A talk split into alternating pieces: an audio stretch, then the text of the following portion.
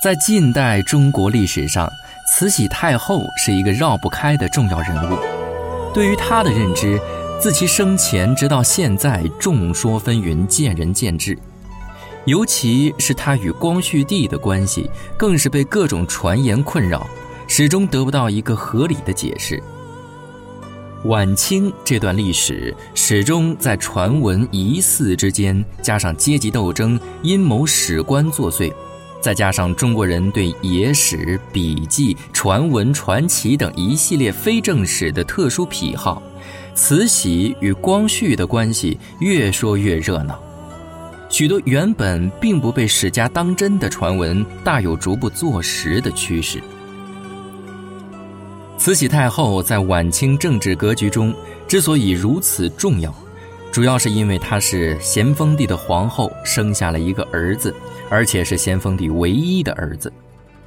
母以子贵，慈禧太后在咸丰帝不幸病逝后，理所当然负起了大清王朝的政治责任。毕竟，她要为他们年轻的儿子看住江山。咸丰帝去世于一八六一年八月二十二号，时年三十岁。慈禧太后生于一八三五年，此时满打满算二十六岁。他们的儿子，也就是同治帝，生于一八五六年，此时只有五岁。所以，咸丰帝临终前发布一道谕旨，在小皇帝长大成人亲政前，一方面由肃顺等八位重臣赞襄政务，一方面让慈禧太后、慈安太后参与了部分政务的决策。不过，咸丰帝的安排并没有执行下去，或许是因为顾命大臣专权，或许因为六皇叔恭亲王奕欣不在八大臣之内。总而言之，恭亲王奕欣联合两位太后发动政变，抓捕了八人帮，重构清廷权力结构。恭亲王奕欣以议政王身份统管朝廷日常事务。两位太后一方面照顾小皇帝，一方面在小皇帝成人亲政前代替小皇帝垂帘听政，拥有重大决策同意或否定的权利。岁月如梭，十年时间一晃而过。一八七二年，小皇帝同治十六岁了，长大成人了，也应该亲政了。慈禧太后经过这些年的辛劳，也准备撤帘归政，颐养天年了。然而，遗憾的是，仅仅三年时间，慈禧太后的独生子、咸丰帝唯一的龙种同治帝，竟然于1875年一命呜呼，英年早逝，年仅十九岁。这一年，慈禧太后年四十，正应了中国一句老话。女人的最大不幸是青年丧夫，中年丧子，这两件不幸事都被慈禧太后遇到了。这真是慈禧太后生命中最大的缺憾，是无论多少荣华富贵也无法抵偿的。慈禧太后是一个不幸的女人，更是一个不幸的母亲。再往深层说，慈禧太后还是一个不太合格的母亲。他没有教育好自己这个亲生独子，就像许多年轻寡妇一样，他总是觉得自己的儿子这么小就失去了父亲，太可怜了，因而不舍管教，不愿管教，不让别人管教。等到孩子长大了，发现应该管教了，结果孩子不让管了，我行我素。太后的纵容让同治帝养成了不少坏毛病，尤其是小皇帝在宫中遇到一些不三不四的坏孩子，如恭亲王之子载诚、翰林院侍读王庆祺等，他们说不上谁影响了谁，他们在一起不求上进，不走正道，专求享乐，整日里嬉戏游宴。近朱者赤，近墨者黑。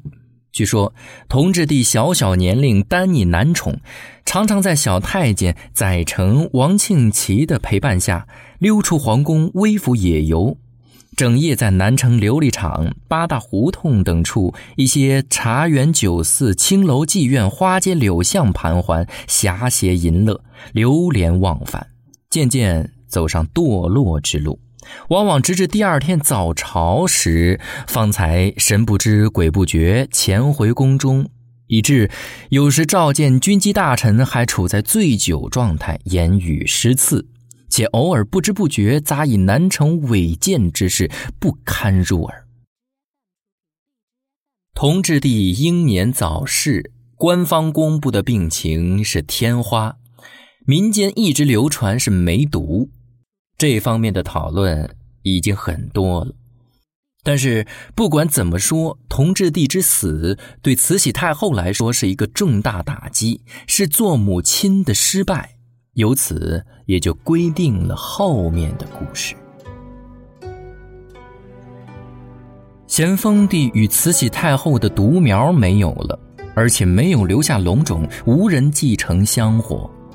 大清王朝还得继续，谁来接班成为一个问题。不过，当政者一定谨记那是家天下背景，谨记此时的天下还是咸丰帝留下来的。慈禧太后的权力来源于咸丰帝，同治帝的权力来源于咸丰帝。现在新的接班人还必须依照这个原则去寻找，看看哪一个孩子与咸丰帝血缘最近。咸丰帝最有力量的弟弟，无疑是恭亲王奕欣。恭亲王的儿子载成年龄与同治帝相当，最为合适。唯一的缺陷，也是致命缺陷，是载成是同治帝的玩伴。同治帝走上这条不归路，载成即便没有直接责任，但在慈禧太后、恭亲王这些长辈来看，就是不争气。恭亲王家的载成就这样很简单的排除了。恭亲王之外，咸丰帝还有一个七弟奕环。醇亲王奕环在十几年前抓捕八人帮时贡献很大，与慈禧太后的关系也不错，因为他的太太就是慈禧太后的亲妹妹。醇亲王奕环与慈禧太后的妹妹此时有一个儿子，曰载湉。载湉生于一八七一年，此时仅五岁。如果就血缘关系而论，载湉是咸丰帝的亲侄子，是儿子之外最近的后辈。假如从慈禧太后方面说，载湉是太后的亲外甥，也是除了儿子之外最近的晚辈。双重亲近是载湉成为最合适的人选。还有一层因素是载湉的年龄只有五岁，还有可塑的潜质。不像恭亲王的儿子载成已经成人，已经有了价值观，甚至已经养成了某些恶习。载湉成为同治帝的接班人，就这么简单。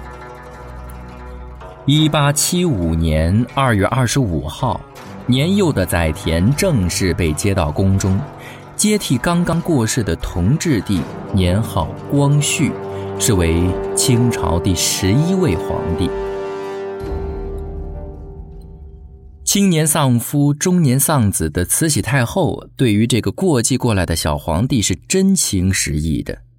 他们母子之间的感情，绝非那些政治上的反对者，特别是戊戌后政治反对者所说的那样势不两立、视若仇仇。果真如此，在任何一个时间段，凭借慈禧太后的权势和决断，他可以坦然找到理由撤换这个小皇帝。当然。也正如许多领养孩子的中年妇女一样，慈禧太后和小皇帝在很多年的相处中，不可能对所有的问题都看法一致。正常的意见分歧，即便是亲生母子也在所难免。这并非以亲生非亲生为依据。不过，如果从日常情理层面去理解他们母子关系，由于光绪帝清楚知道自己是领养的。也知道自己在家国两方面所将要承担的责任，更知道他的一切都是太后给的，因而对太后尊敬、敬畏、敬仰、佩服乃至感恩戴德，都是可以理解的。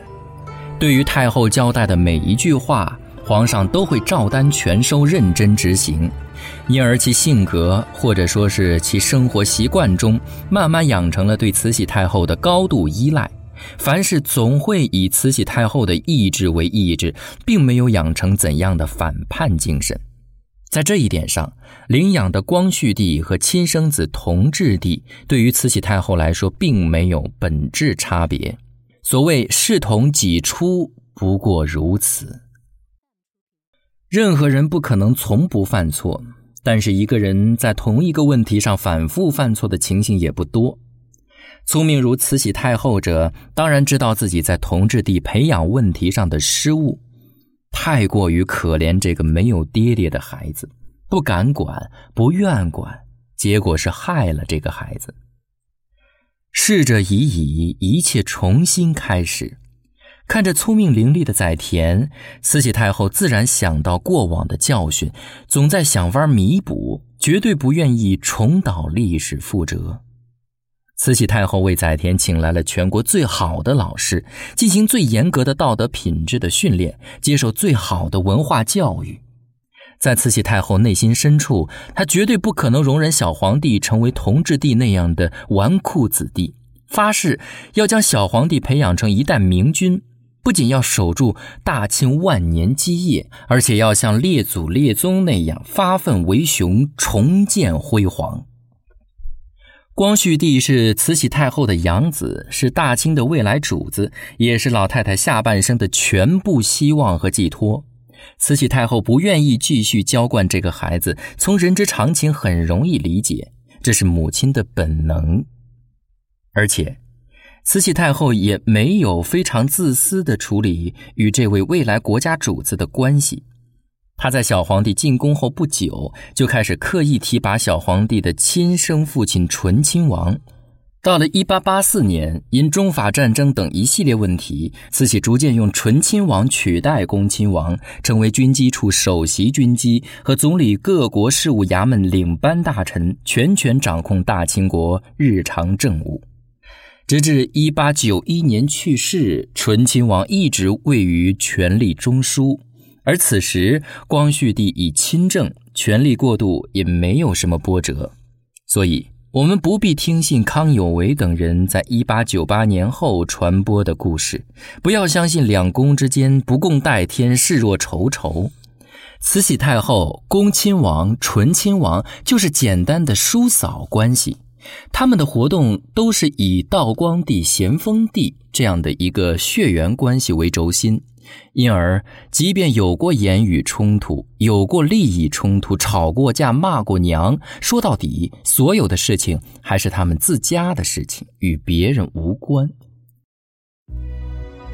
年轻的小皇帝接受了清朝历代皇帝，甚至可能是中国帝制时代历代皇帝中最好的教育，他的知识素养是清朝皇帝中最棒的。一八八六年，十年苦读使小皇帝思想境界、知识积累有了很大提升，一个优秀的君王形象渐露端倪。这一年，年过半百、刚满五十一岁的慈禧太后已经执掌政权二十多年了，有点厌倦了，而小皇帝也能够处理政务了，所以慈禧太后正式提出撤帘，让小皇帝亲政。在慈禧太后的年代，人到七十古来稀，年过半百掌权了，即便像许多从未掌握过权力的人恶意推测的那样，慈禧太后对权力有着本能的兴趣。二十几年，日复一日，也早已厌倦了。慈禧太后说：“撤脸，不必怀疑他是虚情假意，因为按照他的诠释，他如果什么都不说，是没有人敢向他提出撤脸的。”光绪十二年六月初十，也就是一八八六年七月十一号。慈禧太后在宫中召见小皇帝的亲生父亲醇亲王奕环，会议主旨就是商量慈禧太后不再垂帘听政，将大清国日常事务处置权还给小皇帝。据记录，当天会议后发布懿旨说：十二年前小皇帝即位时只有五岁，实在太小，无法亲政。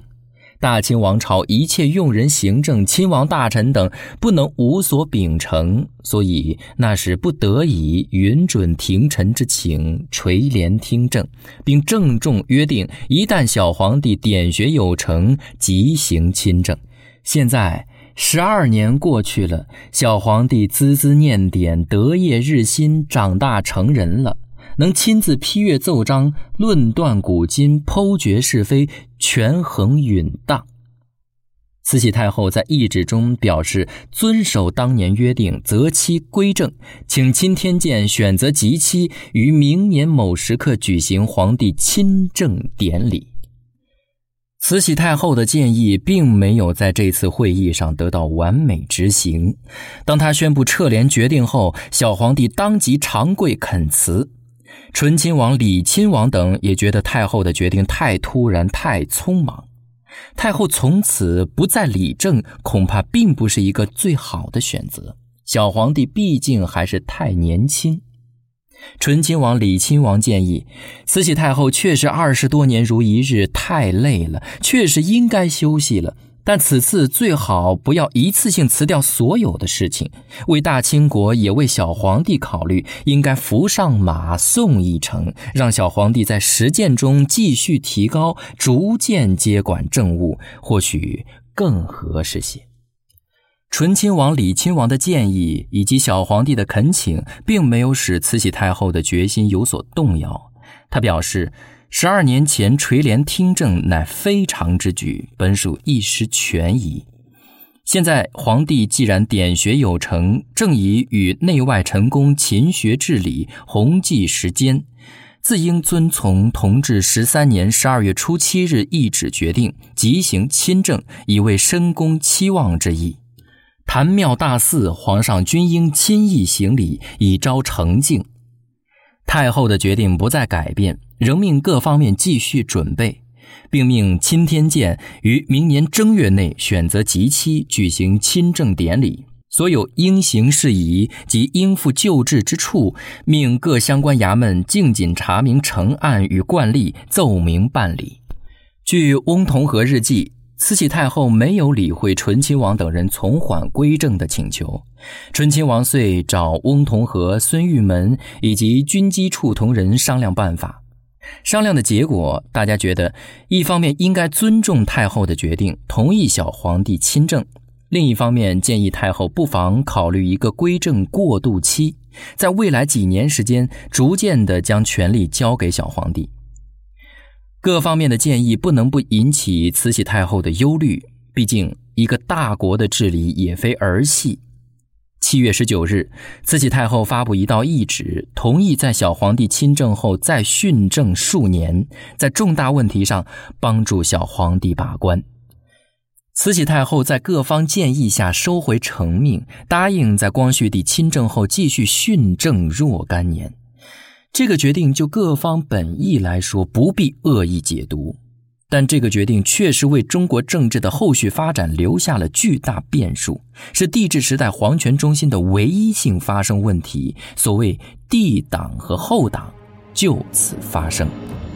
王朝政治的本质就是一朝天子一朝臣，老皇帝不在了，新皇帝上来了，老臣们自觉请辞，为新皇帝重建班底提供方便。假如有个别老臣不识相，或者新皇帝一定要树威，或许会拿一两个老臣杀鸡儆猴，震慑诸臣。现在留下了一个过渡期，也就是在新的皇权中心之外，还有一个太上皇。这种情形在帝制时代并不多见，只有乾隆大帝。实在不好意思突破乃祖康熙爷的六十年执政期，继续当了三年太上皇。等到太上皇病逝，新皇帝迅即大开杀戒，拿下了乾隆爷的宠臣和珅数位。历史教训无法忘记。追随慈禧太后几十年的老臣，如李鸿章等，自然不会迅即转身成为新皇帝的宠臣，但又不是所有的大臣都能够守住这微妙的界限。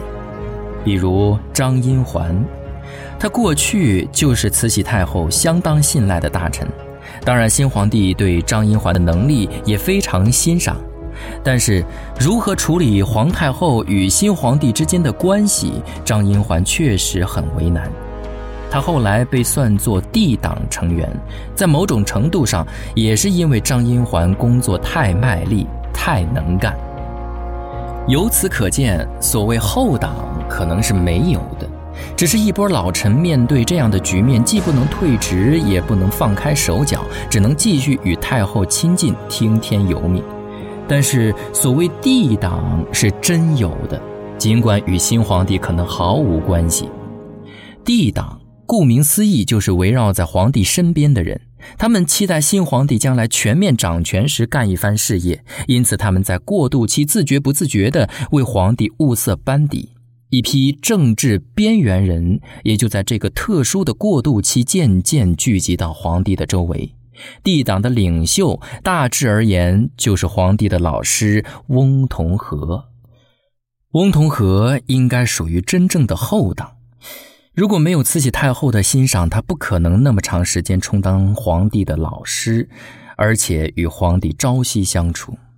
但是他又太爱这个学生了，他太希望这个学生能够成就一番伟业。他或许没有什么私心与恶意，但是在过渡期，他确实为皇上尽心尽力物色人才。文廷式、张荫桓、康有为等都与翁同龢有着或多或少的关系。围绕在皇帝身边的这批人并不是什么坏人，他们确实希望年轻的皇上能够将这个朝代引领至一个新的历史阶段。但是怎样引领，方向何在？这些人并没有什么新的见解。如果读一读康有为在光绪帝亲政那一年，也就是一八八八年写的《上清帝第一书》，可以发现他们的见解并没有什么新元素。他们所能想到的，还是新皇帝怎样渐渐树立自己的威望，怎样尽快成为人们信服的一代明君。新主树威。不外乎内外两种方式，对内如当年诛杀和珅、抓捕顾命八大臣；对外就是开疆拓土。当年的政治格局既然是政治交接的过渡期，光绪帝不可能去抓捕太后的老臣，他甚至想都没有这样想。对外开疆拓土并不是那么容易，也没有机会。但是，过去几十年经济持续增长所留存的家底儿，使帝党的中坚力量感到，或许不必再像过去那样处理外部事务，韬光养晦，无所作为，丢掉了琉球以及南部边陲的全部属国。这是新皇帝唯一能发力的方向。按照这个思路，新皇帝接手几年后，终于引爆了中日甲午战争。这场战争与十年前的中法战争一样，都是为了蜀国的前途而战。十年前，中国以宗主国的身份履行责任，派军队与法国军队打了一场，在获得军事上的优势之后，还是体面收场，同意越南独立，其实就是同意越南解除与中国的宗藩关系。朝鲜是中国最后一个属国。中国之所以此时又要为朝鲜前途而战，除了日本支持朝鲜独立之外，还有一个背景是朝鲜距离中国的政治中心北京太近。朝鲜独立意味着不再是中国的藩属，朝鲜不再是中国的藩属，就没有办法像过去那样帮着中国守大门，中国的国防线就会彻底崩溃。很显然。此时的中国决策者不清楚时代的变化，忘记了近代战争已经使国防外线毫无意义。一八四零年，英国几千人可以在东南地区横冲直撞；一八六零年，英法联军不过万人就可以长驱直入，打进北京。新时代的边缘政治不应该是原来的那种玩法了。所谓宗藩体制早已过时。中国与这些属国究竟应该建立怎样的关系？直至最后一个属国丢掉，中国人也没有弄明白。甲午战争以中国的完败而结束，割地赔款是大清两百多年历史从未有过的奇耻大辱，其损失不知高出《南京条约》《北京条约》多少倍。唯一的好处也与两次鸦片战争一样，都是由外部屈辱引导内部的变动，而且笃定向好的方向进步。这是近代中国进步非常奇怪的现象。慈禧太后参与了甲午战争的决策过程，但是很明显，不论战前或战中，还是战后，慈禧太后都没有大包大揽、一言九鼎，而是尽量让光绪帝做主。所以，不管这场战争的结局怎样。也不管帝党后党如何纷争，我们可以看到一个明显的事实是：慈禧太后和光绪帝并没有因为战争发生裂痕，他们的感情没有因为战争的失败而受到影响。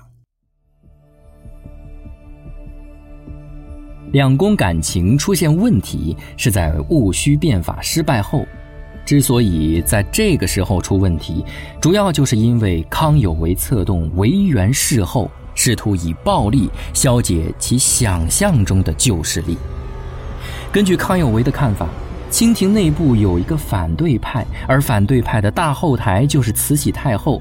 一八九八年的政治变革之所以如此艰难，在康有为看来，就是因为那批守旧者皆以太后为护符，因此要推动中国改革，就必须铲除太后的力量，必须将权力还给皇上，一元化领导。康有为或许没有恶意，但是他的这个做法无疑害了光绪帝。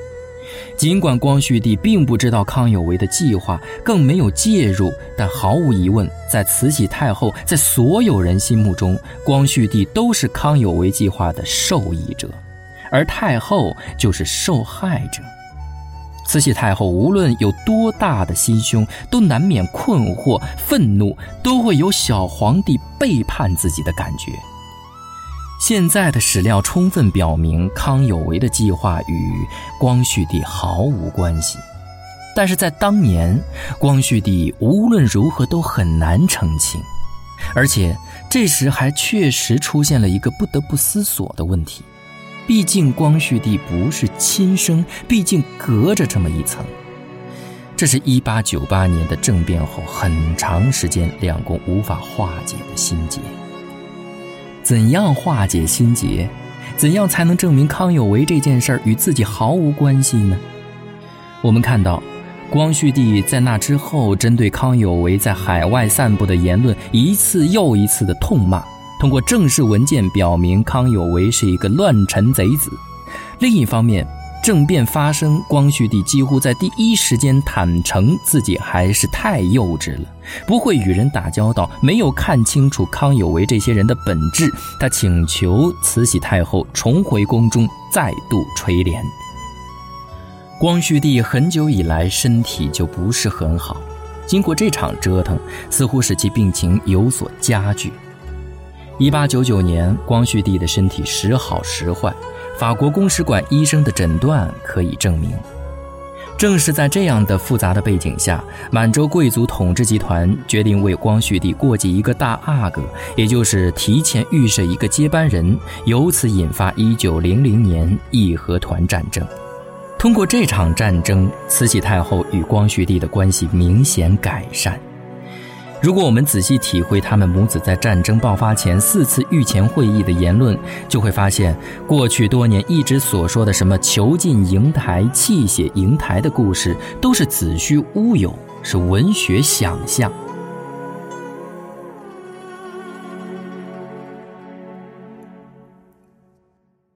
中外之间的谈判露出曙光了，流亡的日子也快要结束了。一九零一年一月二十九号，光绪帝在慈禧太后的支持下宣布变法，重回被中断的政治改革。中国政治由此真正重上轨道，鼓励地方自治，创新教育体制，实行司法改革，鼓励留学，保护私有经济。短短几年时间，中国面貌焕然一新。唯一没有触及的，只是政治根本。没有人敢尝试君主立宪的可能，直至一九零四年日俄战争，日胜俄败，君主立宪与君主专制的优劣无需多言，高下立判，优劣立变。两宫顺势而为，于一九零五年派五大臣出洋考察宪政，第二年宣布预备立宪。至一九零八年，一部全新的钦定宪法大纲出笼，这是中国历史上第一部成文宪法，是一个新时代的开始。光绪帝宣布钦定宪法大纲，在一九零八年八月二十七号。然而不幸的是，仅仅过了几个月，光绪帝就病倒了，而且一病不起。从现今留存的光绪帝病案来看，此次发病依然与其长时期以来的身体状况相关联。根据正史及清廷御医的普遍看法，光绪帝属于正常死亡，是长期受到肺结核、肝脏、心脏、风湿等慢性疾病的侵扰，致使免疫力严重下降，最终造成心肺功能衰竭合并急性感染而死亡。历史的蹊跷之处在于，光绪帝发病之前一段时间，七十三岁的老太太慈禧皇太后也在生日庆典时因吃了一点不合适的东西拉肚子，闹了好长一段时间。拉肚子在很多时候不会致人于死地，这是对的，但拉肚子严重情况下也可以致人于死地，这也是医学常识，特别是对于体弱的老人而言更是如此。更蹊跷之处在于，皇太后的痢疾既然已经很长时间了，如果不发生光绪帝死亡事件，相信皇太后大概也不至于突然不治。光绪帝的死亡对七十三岁的皇太后打击太大，生命垂危中的老太太越想越伤心，越想越觉得自己一生太命苦，所有的希望均成泡影，所以。他在这个养子英年早逝不到一天，也就一命呜呼了。这个解释来自清代官方文件，以及得以亲见慈禧太后、光绪帝逝世情形的那些大臣御医的记录。大意是说，皇太后得知儿皇帝大行后，不禁悲从中来，不能自克，以致病势增剧，遂致死亡。这个解释合乎人道，合乎人情。合乎常理，合乎历史，合乎逻辑，唯一不合乎的是中国人最习惯、最愿意接受的阴谋。一个并非亲生的儿子，怎么可能如此悲伤？清廷的解释见诸一切官方文书，然而奇怪的是，这个解释不被大清王朝政治上的反对者所认同。流亡美国的康有为，在光绪帝逝世第二天就致电美国总统，要求美国政府带头不要承认大清新皇帝，理由就是慈禧太后谋杀了他们那个英明的光绪帝。康有为的说法当然没有根据，不要说当年没有互联网，即便是今天如此紧密的联系方式，谁有把握在事件发生的第二天就能够得出这样的斩钉截铁的结论？康有为的说法并不被西方世界所相信，美国政府更不会根据这样的传言去抗议中国。然而奇怪的是，时间过了一百年，康有为终于在现代中国找到了知音。那么多严肃的历史学家不相信清宫档案，反而根据康有为以及当年的那些笔记小说作者的指点，以及几乎猥琐的编造，论证出光绪帝死于谋杀，死于剧毒。更荒诞的情节还在于，研究者进而推论，这个谋杀光绪帝的人不是别人，而是其养母慈禧太后。阴谋论至此终于坐实，慈禧太后好像被钉在了历史的耻辱柱上。其实这本身就是一个笑话，并非历史。历史是已经消逝的过去。谁也没有办法将慈禧太后喊起来，问问是不是她干的。历史学的魅力是通过各种历史文献、历史遗存去解读历史，但是解读不能出格，真理往前多走一步就是谬误。即便今天在光绪帝遗物上发现了剧毒，严谨的研究也只能说今天发现的遗物有剧毒，不能说光绪帝过去的遗物就有剧毒。不能进而推断光绪帝是中毒而逝，更不能推断是别人投毒而死。当然，更不能斩钉截铁地推断是慈禧太后所为。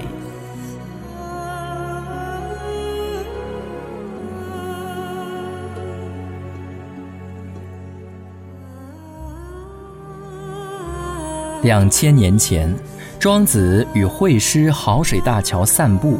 庄子说：“你看那条鱼在水里悠然自得，从容悠游，多快乐。”惠施故意抬杠说：“君非鱼，安知鱼之乐？”机敏的庄子毫不客气，坦然而对：“君非我，安知我不知鱼之乐？”惠施曰：“我非君，故不知君矣。”君非鱼，理所当然不知道鱼是苦还是乐。俗话说，家家都有一本难念的经。我不会说慈禧太后与光绪帝是千古模范母子，但是我们也不能凭借传言便推断他们是彼此为仇仇不共戴天。他们就是一对平平常常的母子，不是亲生，或许胜似亲生。正经史料呈现的是慈母与孝子，真实情形会有传言所说的那样不堪吗？